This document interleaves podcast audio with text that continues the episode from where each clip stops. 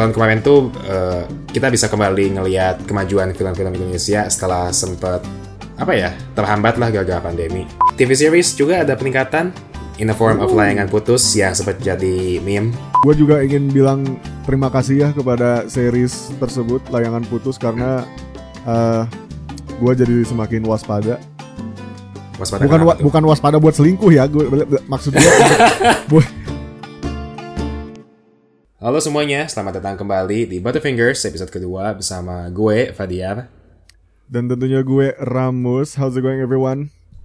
Yeah, I hope you're all healthy, stay safe, stay prokes. Uh, yeah, stay prokes. That's not uh, uh, grammatically correct, but whatever. my guy, my guy mentang-mentang baru sehat. Sekarang jadi balelol. Betul guys. Jadi uh, gue juga sempat kena covid main kemarin dan untungnya uh, gimana ya simptomsnya nggak terlalu gimana gimana tapi tetap aja yang namanya harus membusuk di kamar selama dua minggu tuh gak enak cuy. Yes. Gimana rasanya tidak bisa mencicipi Indomie? gue sempat sih uh, ngalamin symptoms itu gak bisa mencium dan mengecap selama 2 sampai tiga harian, tapi habis itu ya udah untungnya kembali normal lagi. So, yeah, Indomie tastes good again. Indomie tastes good again. Dan ya untungnya juga gue bisa melewati tahun 2020 dan 2021 uh, still surviving from this pandemic karena yeah, it's been the last few years. The last few years have been rough for all of us. Yeah. Dan gimana ya? Salah satu hal yang membuat gue feeling relief, I guess, adalah bisa kembali nonton ke bioskop di tahun kemarin. Jadi di tahun kemarin tuh gue akhirnya kembali lagi ke bioskop setelah hampir 2 tahun uh, gak ke bioskop. Film pertama yang gue tonton selama masa pandemi ini adalah uh, No Time to Die film terakhirnya oh. Daniel Craig sebagai James Bond. Ih, gue belum nonton. Rame sih, tapi tetap kalau buat gue Casino Royale masih yang terbaik. Gue gue di spoilerin sama bokap gue. Waduh. Tiba-tiba iya ending ending dari filmnya. ya endingnya tuh bisa dibilang ya apa ya unprecedented lah, belum pernah terjadi di sejarah film James Bond. That's iya, all I can say. iya bener sih, bener juga sih ya. I don't know, I don't know itu kelanjutannya nanti di film-film James Bond berikutnya bakal bakal kayak gimana gitu. Karena cerita di No Time to Die akhirnya kayak gitu. Yang pasti sih bakalan ribut ya, kayak uh, ya udah hmm. ganti ganti ganti James Bond lagi, ya otomatis ganti timeline lagi. Tapi yang bikin gua jadi penasaran tuh how are they gonna top Daniel Craig? Karena yes. film karena film-filmnya Daniel Craig itu bisa dibilang mostly uh, unik gitu dibandingin film oh. Bond sebelumnya. Betul betul, setuju setuju. Kayak gitu. Nah selain film Hollywood, gue juga uh, ngerasa seneng nih di tahun 2021 kemarin. Lebih tepatnya di bulan Desember ada banyak banget film Indonesia yang bagus-bagus. Kayak apa aja mus? Kemarin tuh di tahun 2021 tuh menurut gua ada beberapa judul ya yang sebenarnya eye catching menurut gua. Uh, salah satunya yang personally bagi gua eye catching banget itu adalah yang ini loh apa? Seperti dendam rindu harus dibayar tuntas. Oh iya. Ya itu pre itu premisnya beneran gila sih iya gua. iya makanya. That movie looks so unique and speaking of unique ada film Uni ah good one good huh? one huh? huh? ya ya and temen-temen gua kemarin bukan kemarin sih ya, kayak beberapa bulan yang lalu ada dua sampai tiga temen gua yang nonton Uni dan mereka literally nge-rate Uni itu 10 out of 10. Sebagus itu kah? Ya, jadi kayak cerita-cerita dari Uni itu menurut mereka itu tuh sangat membawa lu tahu nggak sih kayak banyak ada beberapa hal-hal tabu yang kadang susah gitu kan dibicarain di masyarakat yeah. di kehidupan masyarakat kita gitu kan yeah. ya karena kan itu kan tabu kan gitu. Nah Yuni itu ngebahas hal itu apalagi tentang uh, perempuan gitu kan. Kayak break boundaries banget kata mereka itu filmnya. Tapi ceritanya juga bagus gitu karena dikemas sama ceritanya jadi kayak kita waktu nontonnya Oh my god, I can't believe we're talking about this gitu maksudnya di filmnya. Hmm. Mm -mm. Terus gue dengar juga ini pesan feminismenya tuh nggak kerasa menggurui gitu ya, kayak natural dan organik. Mm -hmm. Ya. Gitu ya. Yeah, yeah. That's what they meant. Unlike a certain superheroine movie, uh, Ah, that sucks. iya. Terus tuh, oh ya ada juga film animasi Indonesia yang yang ngebuktiin kalau Indonesia is capable of making good animated movies. Like Pixar better watch out. I'm serious. Ada Yes. Nusa Yes. yang sempat dituduh sebagai film propaganda Taliban for some reason. Why? exactly. Why? Gak ngerti gue. ya kan? Terus ada juga film yang menurut gue ini agak overlook ya. First, eh, gak tau kenapa. Mungkin karena genre-nya emang eh, gak punya market share yang sebesar let's say genre komedi atau romance di Indonesia. Eh, Paranoia. Ini tuh film thriller yang didirect sama siapa sih sutradara ADC tuh? Gue lupa. Riri Riri Riza. Vivi Riza, yes. Yeah, so he finally made a thriller. Kalau gak salah ini yang film dia yang pertama, film thriller pertama dia. And yeah, he he once again collaborated with Nicolas Saputra. So girls, if you're into Nick Sap, go watch this movie. Nick Put. Eh, Nick Put. Eh, iya bener sama aja. Nick Sap, Nick Put. Begitu. Jadi ya kesimpulannya sih gua ngelihat kalau tahun kemarin tuh eh, kita bisa kembali ngelihat kemajuan film-film Indonesia setelah sempat apa ya terhambat lah gara-gara pandemi. Thriving. Driving banget. Iya, iya itu itu tapi the beauty-nya nggak sih? Gua gua bukan gak nyangka ya, tapi kayak gue sangatlah takjub bahwa selama pandemi, apalagi tahun 2021 yang pandeminya sempat parah, film-film Indonesia tapi masih tetap bisa bersinar gitu loh maksudnya. Mm-mm. Mm-mm, kan?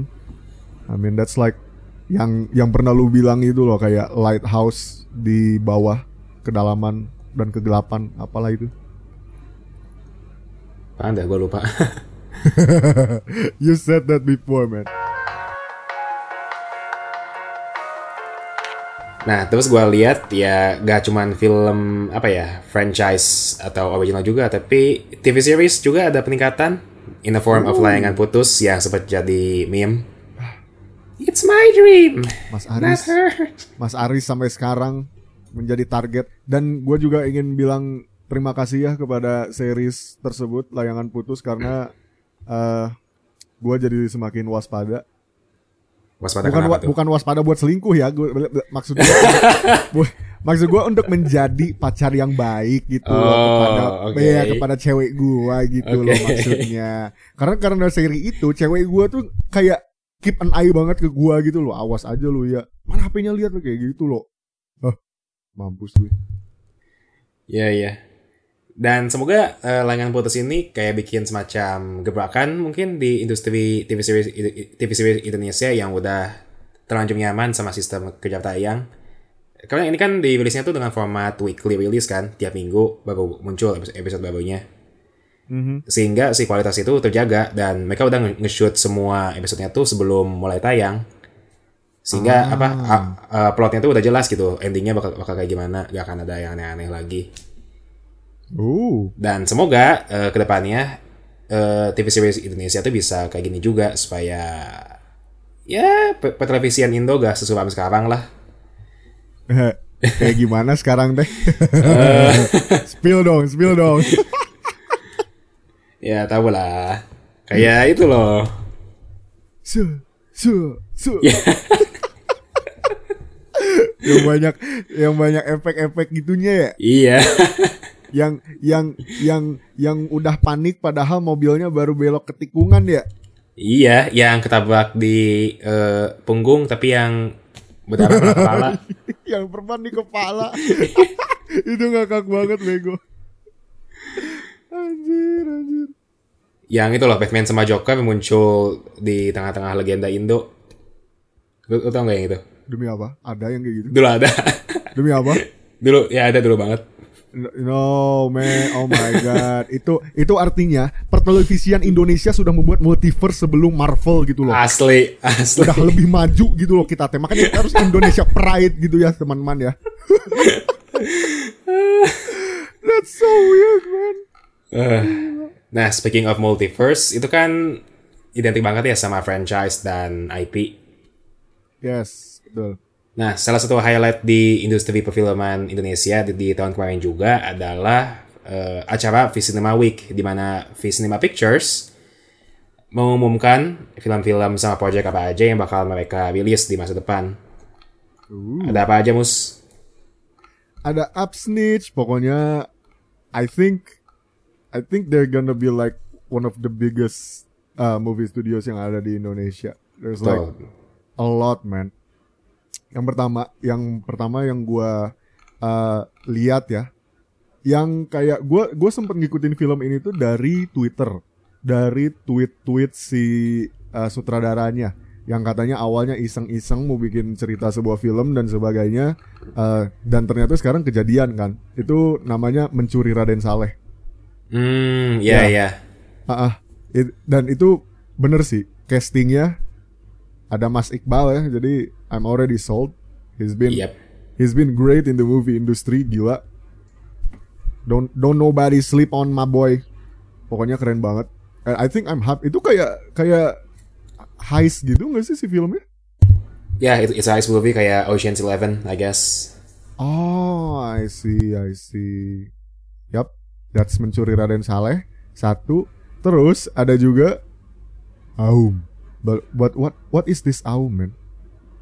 Aum itu bisa dibilang film yang eksperimental iya, punya kritik sosial yang tajam iya, komedi black comedy juga iya menurut gua. Oh, ha- tapi kenapa itu bisa jadi kayak gitu? Itu itu eksperimental bener sih yang gua denger dari lu tadi ngomong. Ya jadi itu film semacam apa ya, documentary i- eh, di mana ada sekelompok orang yang pengen bikin film propaganda di di zaman-zaman mendekati tahun 98, eh, mendekati reformasi tahun 98. Kayak gitu. Oh, I see. Nah, tapi ketika eh, sekelompok orang ini lagi pengen syuting film propaganda itu, ya intinya banyak masalah lah dan banyak kejadian lucu juga walaupun tipe lucunya itu lucu yang dark gitu. Hmm, gitu dark sih. jokes, dark jokes. Iya. Jeffrey Nicole bagus banget sih di film itu. Dia lucu iya, terus tapi tiap kali ketika ada adegan kayak kejar-kejaran juga dia beneran sold di scene gitu. Uh, the the cast are also interesting. Jeffrey Nicole, Chico Jericho, Wait, Agnes i- Natasha Oh iya, dia ada di film itu ya, gue baru ingat. yes, ada bro. Iya, iya dia jadi scriptwriter-nya apa direkturnya ya, gue lupa. Oh, interesting. Enggak, director di film itu, bukan bukan the real directornya. Oh, direktur di film itu suka Iya. kirain gue kirain gue jadi scriptwriter si filmnya. Enggak, enggak. Oh, jadi karakter, karakternya scriptwriter gitu. Iya. I see. Terus ada juga nih film Visinema yang baru rilis, masih anget, which is Ben and Jody. Yes. Ini but bro, why uh, the question still remains buat gua. From kopi to aksi? Yep, from copy to aksi. So they pretty much pulled a Fast and Furious on this franchise. Iya kan? iya benar. Kayak eh, film Fast Furious 1 sampai 3 lah ya. Itu kan beneran pure action eh bukan action, pure uh, street racing movie. Street racing, Ini iya intinya kan balap-balapan ya. Iya benar. Mulai film, film keempat jadi agak aneh nih. Wah, mulai ada banyak actionnya nih. Dan mulai film kelima, yaitu eh, yang settingnya di kota Rio de Janeiro. Ya, udah basically jadi straight up action movie yang stunnya tuh beneran gila lah. Apalagi sekarang kan eh, setelah F9 kemarin itu stuntsnya udah beneran Yep. Itu mereka Ajaib. mereka took the the term to the moon literal sekali ya. Iya. Karena mobilnya benar-benar dikirim to the moon juga. But iya. Nah, tapi kan kalau Fast and Furious eh, evolusinya bisa dibilang masih make sense lah ya karena dari film yang pertama juga mereka udah masukin unsur kayak crime dramanya sehingga ketika jadi action juga nggak terlalu gimana gitu. Nah, tapi kalau filosofi kopi, gua tuh waktu waktu pertama denger kayak, ah gimana film drama tentang kopi dan persahabatan dan cinta jadi film action itu gimana ceritanya gitu kan? Yeah, man. I mean, awalnya awalnya gue memang melihat bahwa film filosofi kopi ya self-explanatory filosofi kopi it's about it's it's really philosophical sama ya bener tadi yang lu bilang kayak persahabatan. I mean it's a really ya kalau dibandingin sama Ben and Jody it's it, it was a really chill movie terus tiba-tiba Yeah. jadi jadi waktu dilihat waktu gue lihat trailer Ben and Jody ini di timeline yang sama atau multiverse Sama gue juga mikir gitu. iya makanya Iya. gila beda banget kata gue but uh, yeah I think this is like kayak memang sudah di planned oleh Mr. Angga Dwi Mas Sangsongko ya Betul. Dan eh, dari yang gua gua baca-baca nih, Mas Angga juga sebenarnya punya ide ini dari almarhum Glenn Fredly. Jadi ah. ya, jadi almarhum Glenn Fredly itu pernah sempat bilang ke Mas Angga kalau dia tuh pengen eh, Indonesia punya film action yang gak cuman isinya tuh action doang, tapi ada pesan yang kuat, ada pesan sosial dan moral yang kuat. oh So yeah, uh, eventually Mas Angga got the time to make this movie, and there it is. Here it is, masih hangat. Everybody go check it out. Masih ada di. Yeah. I think I think di saat episode ini rilis masih bakal ada di bioskop. So please do check it out. Yep. Support Indonesian creators. Yes sir. Ngomong-ngomong soal Indonesian creators juga, I had a chance to meet Mr. Rio Dewanto in person. Eh kapan? Pernah kemarin. Gue ini FYI aja ya buat listeners yang ada di Bandung nih. Bandung kan baru aja ada filosofi kopi yang buka nih di Bandung nih di Dago. Nah di situ tuh waktu gua datang sana sama cewek gua, kita notice ada sebuah mobil van hitam yang sangat besar, gitu kan.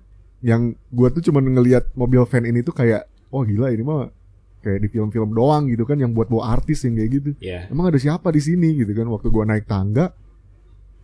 Wah ini beneran Rio Dewanto kata gua teh. Dan gua lihat lagi gua gua kayak ngelirik dia dari jauh gua kayak stalker anjir freak banget.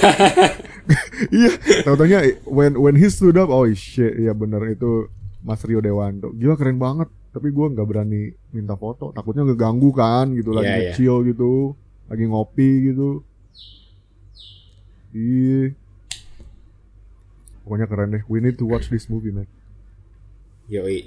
Dan kalau gua baca reviewnya sih eh, di band and Jody ini untungnya evolusi dari perubahan genre dari drama ke ac- actionnya tuh sangat natural. Jadi band and Jody gak, gak tiba-tiba jadi jago nembak, jago berantem. Enggak, mereka tetap aja kayak eh, siapa si Ben tetap barista yang suka ngehe dan Jody tetap business owner yang terlalu yang kadang-kadang suka eh, terlalu strict gitu. Hmm, So it still feels natural. Gak, gak ada perubahan yang kerasa maksa atau gimana. Gitu katanya. Nah ngomongin soal Rio Dewanto, kan dia tuh bisa dibilang salah satu aktor yang paling sering kerja di filmnya Visinema nih. Yup. Salah satunya NKCTI yang sukses banget bawa 1 juta penonton lebih di tahun 2020 kemarin. Atau bahkan sampai 2 juta ya, gue lupa. Pokoknya banyak deh yang, yang nonton. I think it's more ya, karena gue juga nonton di bioskop waktu itu. Ya. Nah itu kan ada, ada adaptasi dari bukunya Marcella FP nih. Dan ternyata buku lainnya itu bakal diadaptasiin juga, which is kamu terlalu banyak bercanda. Oh, Iya, what's the story about? Eh, no idea.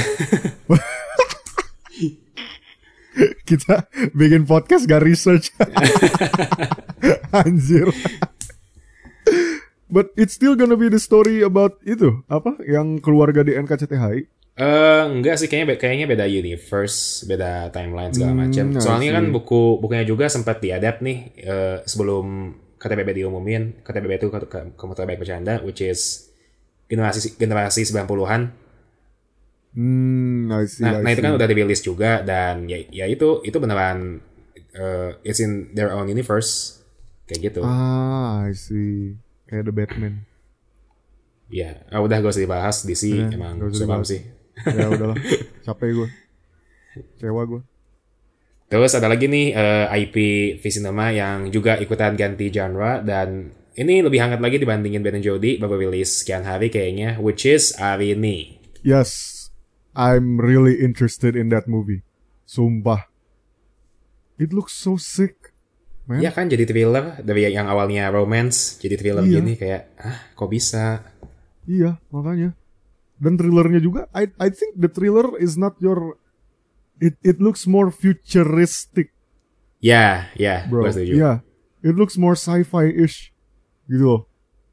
Itu yang bikin gue interested banget sama film ini. Iya kan, gue juga waktu pertama nonton Love for Sale yang pertama yang sama Gading Martin, gue tuh mikirnya kayak oh ya udah ini film ya udah kan uh, plotnya udah ketebak A B C. Hmm. Ternyata waktu udah nyampe ke endingnya A B Z cuy, kayak hah kok gitu? gitu sih.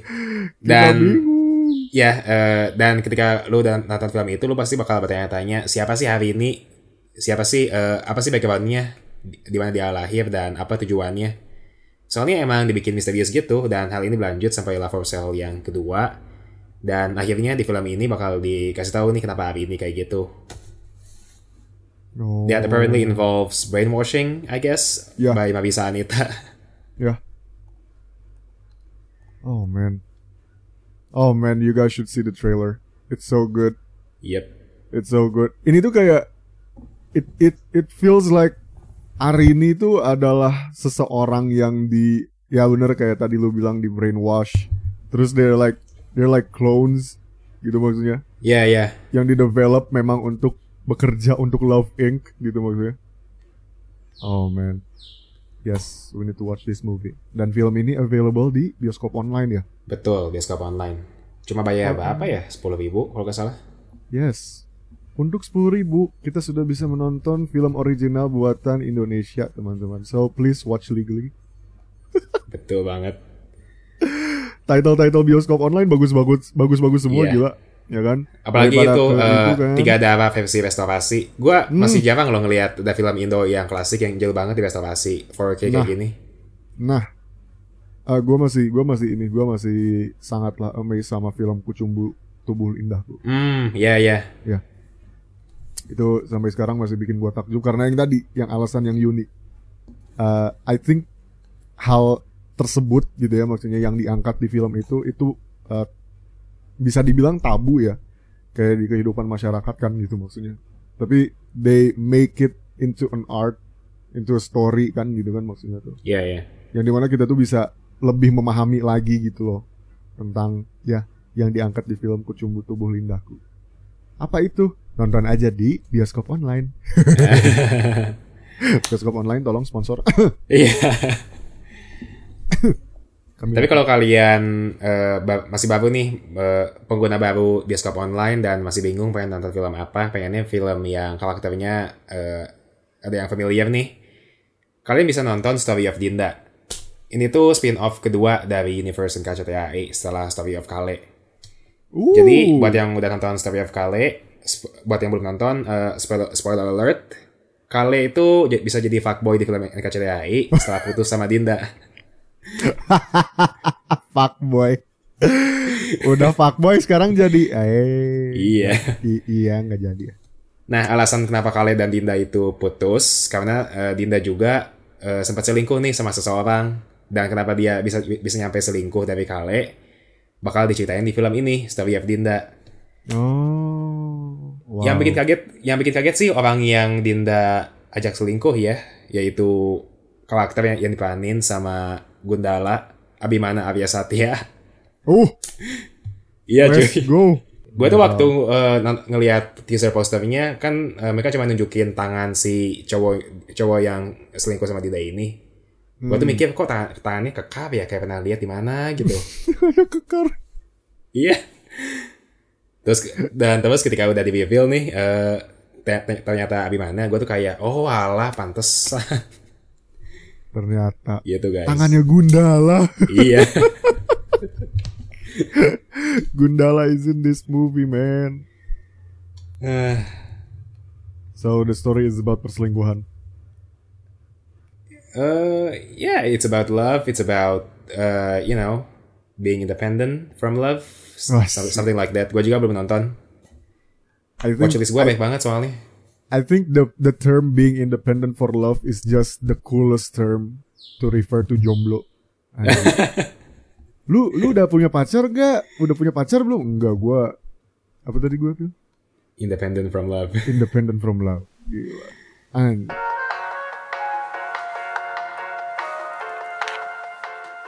Oke, so moving on dari film live action, ada juga nih uh, beberapa film animasi yang diumumin sama Visinema. Apa aja tuh, Mus? Well, seperti tadi yang udah kita mention ya, ada film Nusa. The animation that makes Indonesian ketar-ketir, terutama di Twitter. I don't know why. Ada yang ketar-ketir karena animasinya memang bagus dan gua adalah salah satu orang yang ikut seperti itu. Me too. Ada satu lagi orang yang menganggap bahwa film ini adalah propaganda. Like what the hell, man? What does that have to do with anything, man?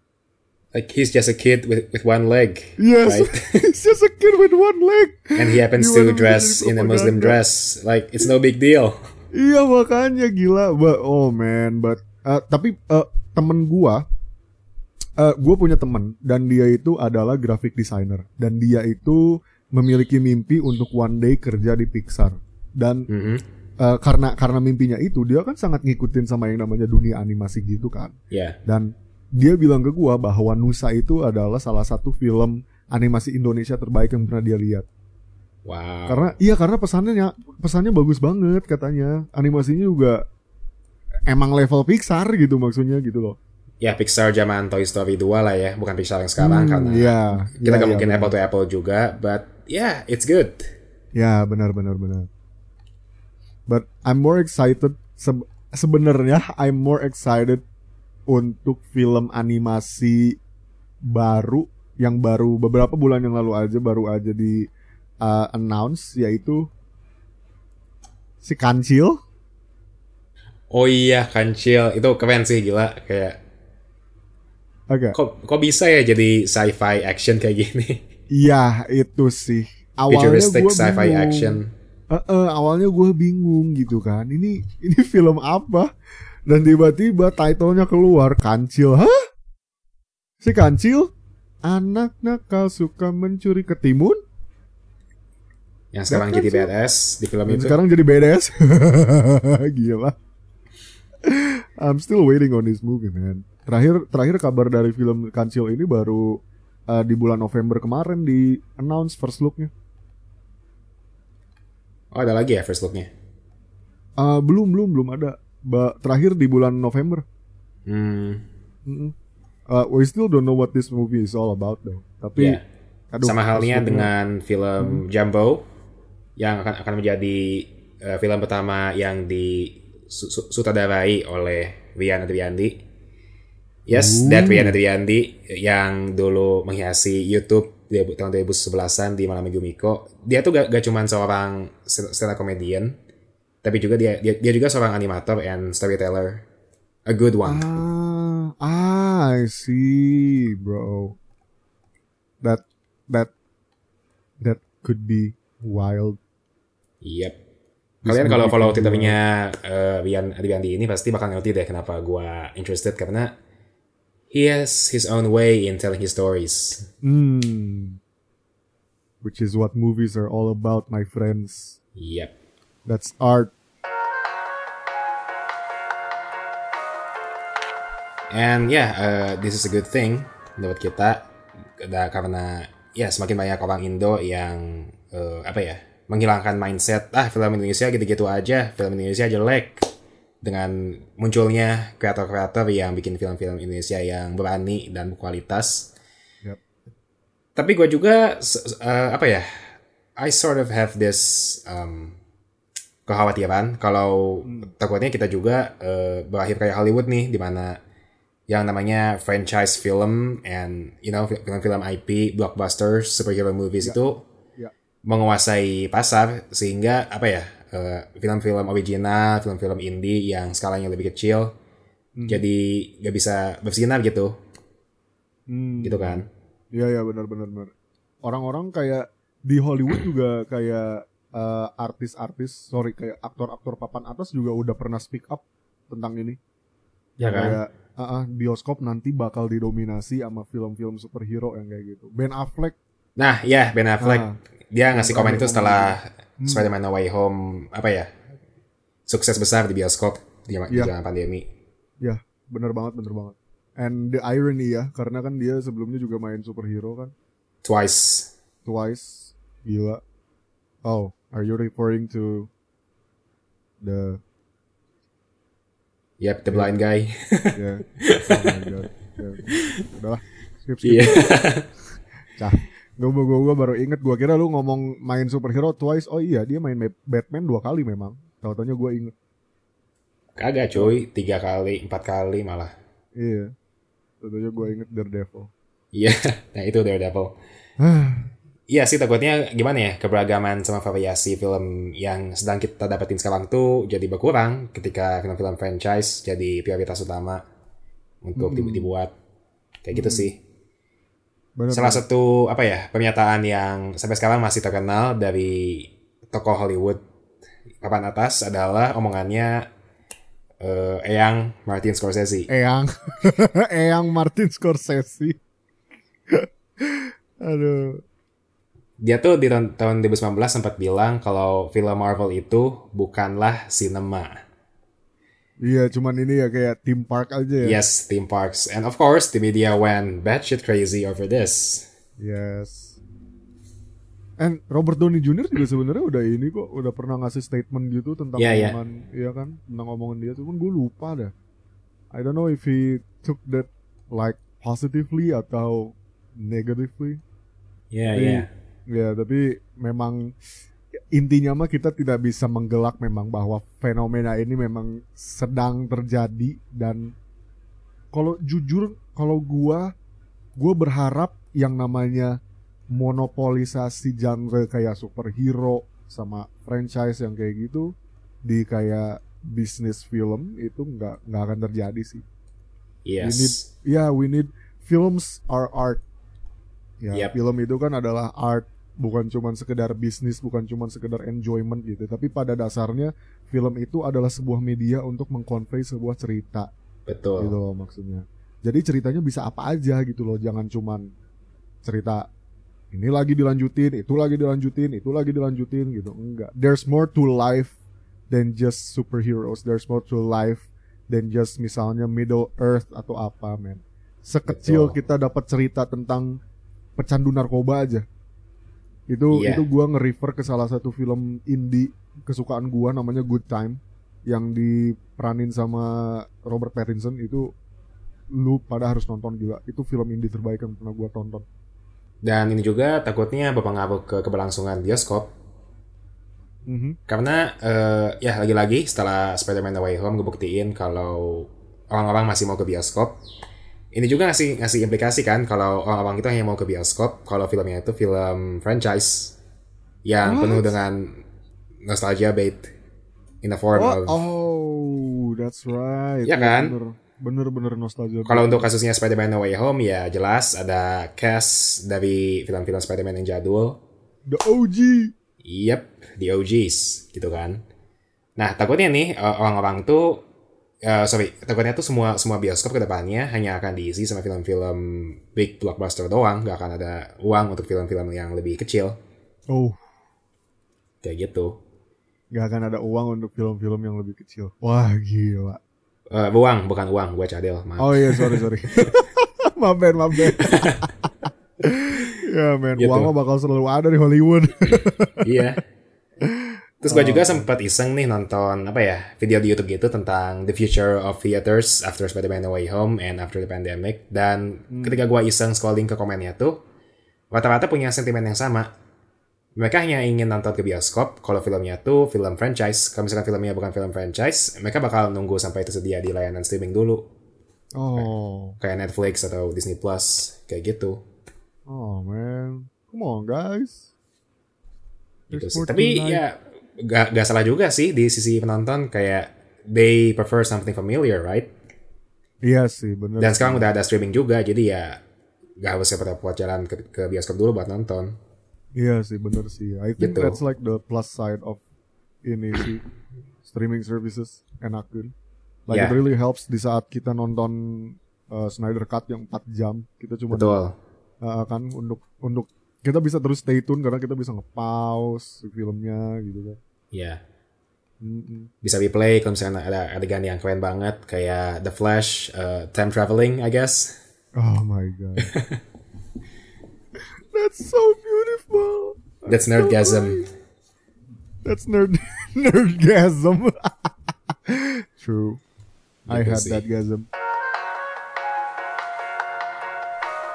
So, to conclude, Oke, dari du dari lu dulu deh, Mus.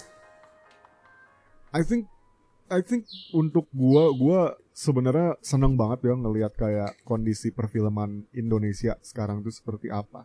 Like uh, one of the most anticipated movies yang gua sangat ingin lihat adalah sequel dari apa sih namanya?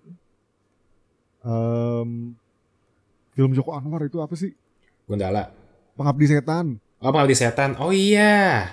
Ah, Gila, teasernya gila, gue merinding sumpah demi apa pun. Ya, gue pernah lihat video reaction di bioskop. Mereka kayak beneran they lost their minds.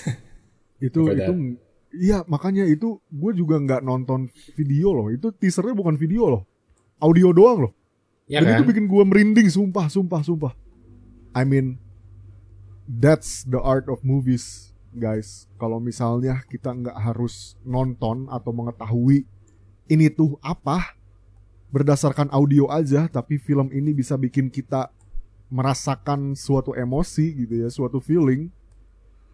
Then that movie works gitu. Dan gua sangatlah senang bahwa menurut gua belakangan ini film-film Indonesia itu works. Itu kayak berhasil membuat kita merasakan a sense of something gitu kan kayak Ya. uh, uh, uh, kayak misalnya aduh gue lupa. Gue tadi pengen nge-mention salah satu film Itu eh, photocopier. Apa sih? Penyalin baru cahaya. aja. Baru aja gue pengen nonton.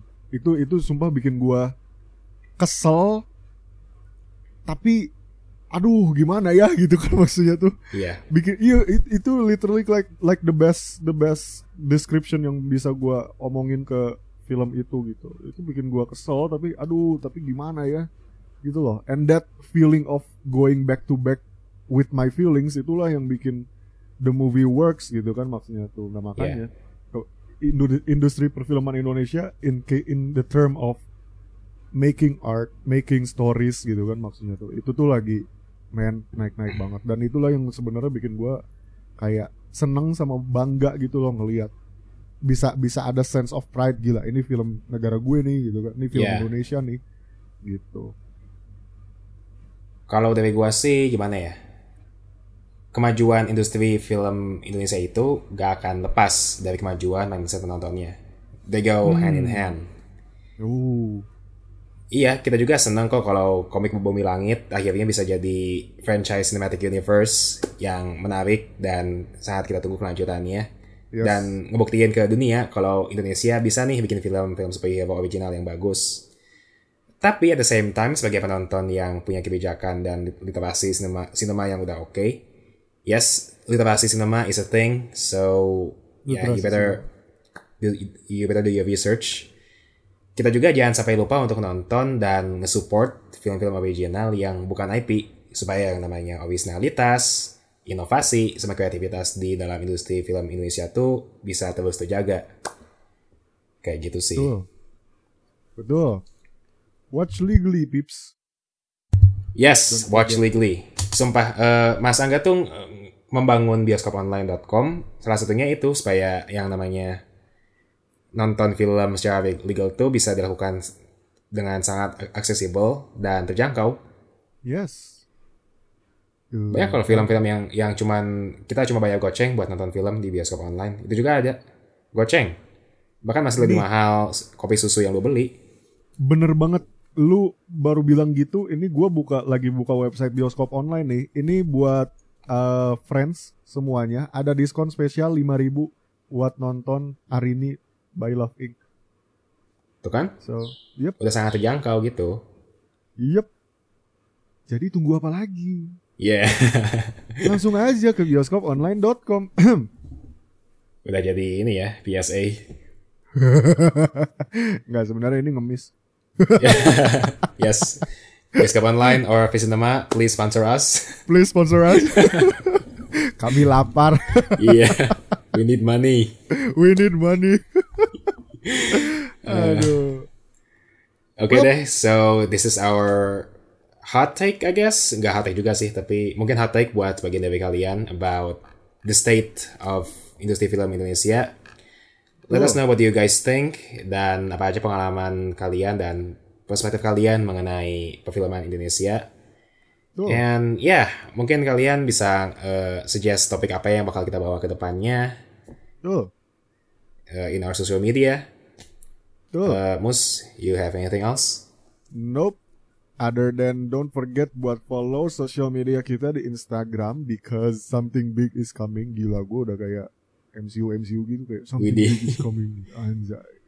Jangan lupa buat follow social media kita di Instagram at Beyond Bacotan to keep you guys up to date with news of movies.